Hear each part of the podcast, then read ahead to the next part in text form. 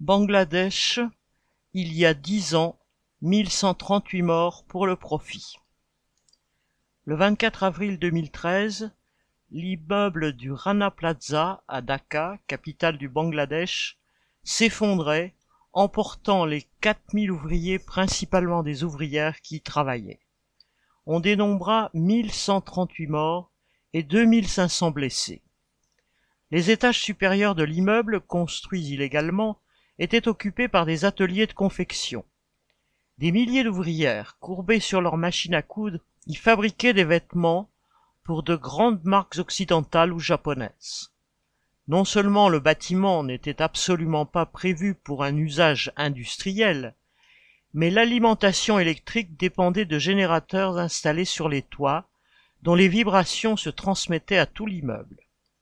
La veille du drame, les travailleurs avaient signalé des fissures dans les murs et alerté les services municipaux. Les responsables des ateliers de confection avaient contraint, sous menace de licenciement, les ouvrières à prendre leur poste, car les firmes clientes comme Benetton, Zara, Primark, Walmart, Auchan, Carrefour et les autres attendaient leurs marchandises et leurs bénéfices. La catastrophe entraîna une cascade de réactions. Tout d'abord, les travailleurs de Dhaka descendirent dans la rue en masse, et devant leur révolte, le gouvernement bengalais se hâta d'édicter une loi sur la sécurité des usines. Dix ans après, l'administration affirme que de nombreuses entreprises ont été mises aux normes. Les travailleurs, eux, manifestant une nouvelle fois pour ce sombre anniversaire, affirment que rien n'a changé, ni les salaires, ni les conditions de travail dans les milliers d'entreprises du textile qui emploient 4,4 millions d'ouvriers et qui produisent 80% des exportations du Bangladesh.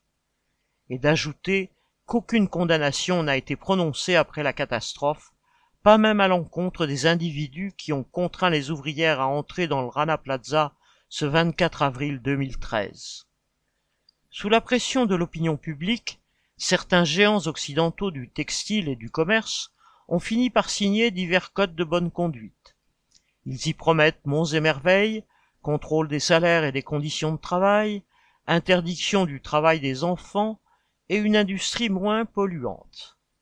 En France, qui importe pour un milliard d'euros de textiles bengalais chaque année, une loi a été votée en 2017 exigeant des entreprises qu'elles contrôlent les conditions de travail de leurs sous-traitants, y compris au bout du monde. On ne peut que douter de ces résolutions.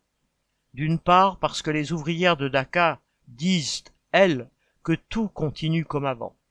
D'autre part parce que les coûts de fabrication du textile au Bangladesh sont sans cesse tirés vers le bas. Les capitalistes occidentaux exigent et obtiennent pour l'instant d'être livrés toujours plus vite en payant toujours moins cher et ils menacent, dans le cas contraire, de trouver des ouvriers sous d'autres cieux, en Éthiopie par exemple, où le salaire mensuel est encore trois fois moindre qu'à Dhaka. Cette avidité, ces mensonges et la servilité des administrations ne promettent pas seulement de nouvelles catastrophes, elles préparent aussi de nouvelles révoltes par lesquelles les ouvrières de Dhaka vengeront leurs sœurs du Rana Plaza et bien d'autres.